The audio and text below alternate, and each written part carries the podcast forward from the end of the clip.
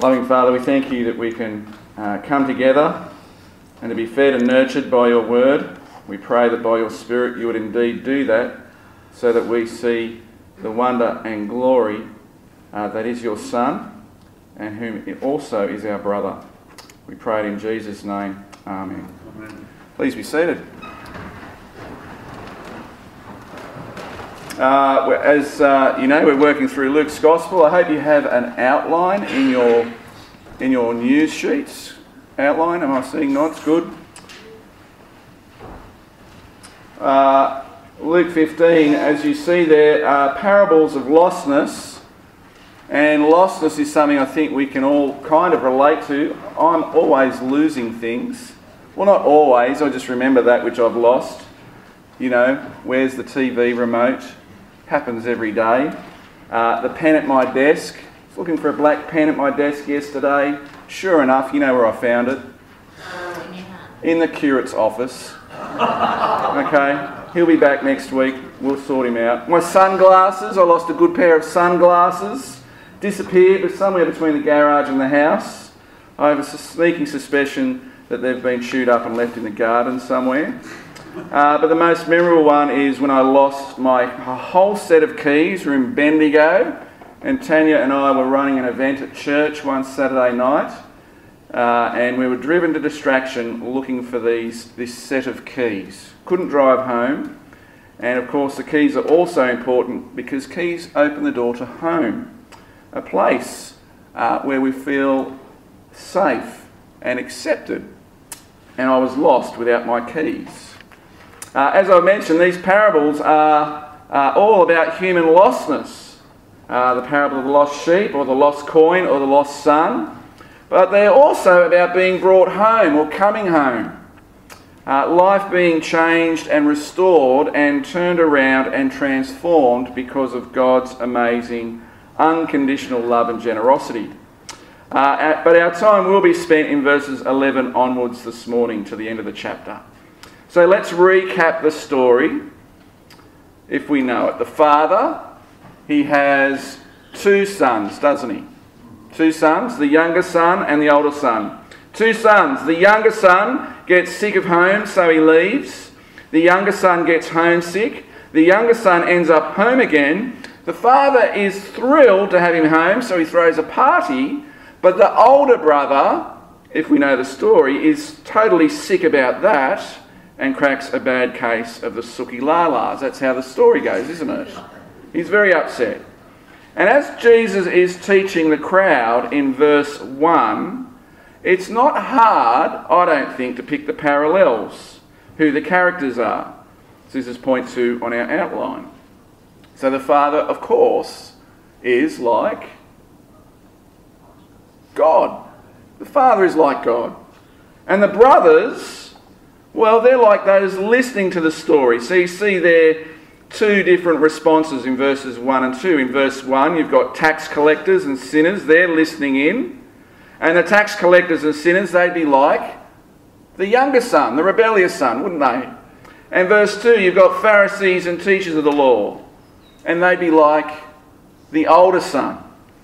And maybe as we look and uh, read through this, we might see ourselves in the story. So let's look at the younger son. The younger son is an out and out rebel. He is the black sheep of the family. Look at verse 12. The younger one said to his father, Father, give me share of, my, of, of the estate. Literally, give me a share of your life, he's asking. And so he divided, the father divided the property up between them. Um, estates weren't normally divided until the father's death. So it's like the younger son is saying to his dad, I wish you were dead. Father, I wish you were dead. Uh, give me what your death will give to me or bring to me and give it to me now. And so the Father is like God, absolutely, because some people are like the Son. And we meet people like this every day, where God is irrelevant to them. But I'll have God's gifts. I'll have the rain, I'll have children, I'll have opportunities, I'll have the very air we breathe, I'll have all these good gifts, but I don't want God. The Son wants independence from the Father. He wants God's blessings, but he doesn't want the giver of those blessings. And what attracted the young man to a life without God? Independence. He doesn't want to be dependent on God. I don't need you, God. I'll run life my own way. Thanks very much. Can you picture the young son walking down the road with wads of cash in his back pocket as I read verse 13? Not long after that, the younger son got together all he had, set off for a distant country, and there squandered his wealth in wild living. You see him go, off he goes with the cash, convinced pleasure and wild living and independence will lead to happiness. Now let's look at the older son. He's like a good moral community figure. But in this story, he too rejects his father. He refuses his father. See verse 29, he's having a blue with his dad. Verse 29, look, he says to his father, Look, father, all these years I've been slaving for you and never disobeyed your orders. Do you see the way he sees himself? This son is a fine, upstanding moralist. Here is a dutiful child. He's hardworking. He's lived a good life. He's even joined the family business. He's a respectable bloke at every level. He's always in the local newspaper having his photo taken for doing something good. That's this son. But he's, and he's very different from his brother, it seems. But notice also that he's nothing like the father either. He's not like the father. The younger son returns, so verse 28. What does verse 28 say? The older brother became angry and refused to go in. So his father went out and pleaded with him. Now, this is one of those uh, uncomfortable family squabbles that you see from time to time, where everyone kind of turns away and, uh, oh, that's, that's a bit embarrassing. This is getting a bit awkward. You know, awkward family fights, where the father is glad, but the brother is angry, where the father greets with open arms. We heard that in the story. But the brother's arms, what are they? They're, they're folded. He doesn't want to have a bar of it. The father says, My son. But the brother says in verse 30, can you see it? He says, This son of yours. He won't admit they're even of the same blood. We are not even in the same gene pool, this son of yours. Such is the older son's contempt and anger. But the older brother thought he was the model of unselfishness and righteous behaviour. But verse 29 shows he is only concerned about himself. Someone wrote, The older son contrived without leaving home to be as far away from his father as his brother was in the pigsty, as ever his brother was in the pigsty. Both sons aren't so different after all. They're not so different after all, which is point five. Both sons are lost. This parable is not the parable of the lost son. The title is wrong. This is the parable of the lost sons. See, if you want to see God and Christianity in terms of practicing religion, these sons are both poles apart from each other. But if you want to see God and Christianity in terms of relationship, these two boys are both out of relationship with their father. One is religious the other is not.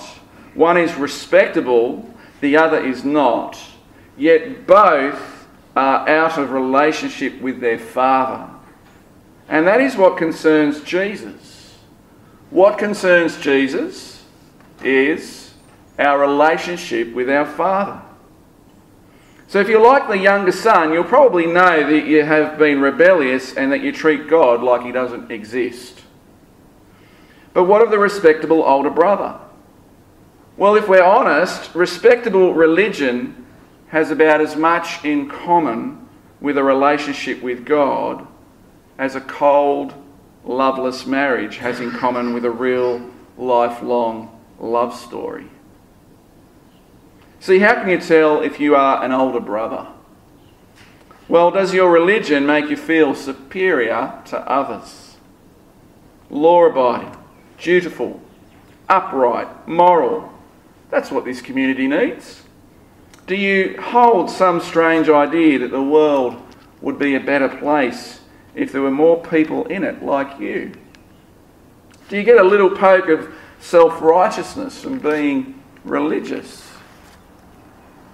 Well, it's not a good place to be because this is where the Pharisees are. The Pharisees are in a place where they feel morally superior to others. And that doesn't speak of a relationship with God, it speaks of the opposite. The sons make an amazing discovery. This is point six. Remember, they are equally broken with the father. Remember, the young son loves independence. But what does he find? Well, while wild living provides instant gratification, the word squander in verse 13 has a sense of hollowness he has literally wasted his life. The young man doesn't find freedom, but instead he finds bondage. Look at verse 14. After he had spent everything, there was a severe famine in that whole country, and he began to be in need. So he left home to be in control, but now he is out of control. Verse 16 He longed to fill his stomach with pods that the pigs were eating but no one gave him anything.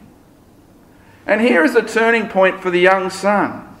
See, finally, the lights come on in verse 17. Do you see those words in verse 17? When he came to his senses.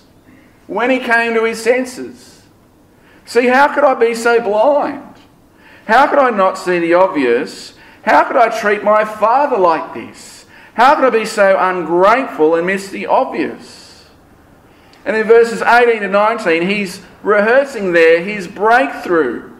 I will set out and go back to my father and say to him, Father, I have sinned against heaven and against you. I am no longer worthy to be called your son. Make me like one of your hired servants. Now, there's an apology. He starts to see his father as his father really is he starts to see himself as he really is someone who is unworthy. And he begins to surrender his delusions about independence. See, I don't, he says, I don't only lack food, I lack my Father. I lack this most important relationship. What does he long for? He longs to go home. But home is not in the sense of a place, because that's not home. Home in terms of this relationship. So we know children who do not experience a home live all their lives with a fundamental inability of attachment. Home is the place where I belong and where I am accepted. That is home. And so while, when the wild living ends, the younger son finds himself in a place where he is no longer accepted. He is surrounded by conditional relationships, the same thing we are surrounded by. See, our relationships like, are like this, aren't they? We will love you if relationships, where there's always a price tag. But the amazing thing about a real home is that you are loved anyway. And that is the glory of home.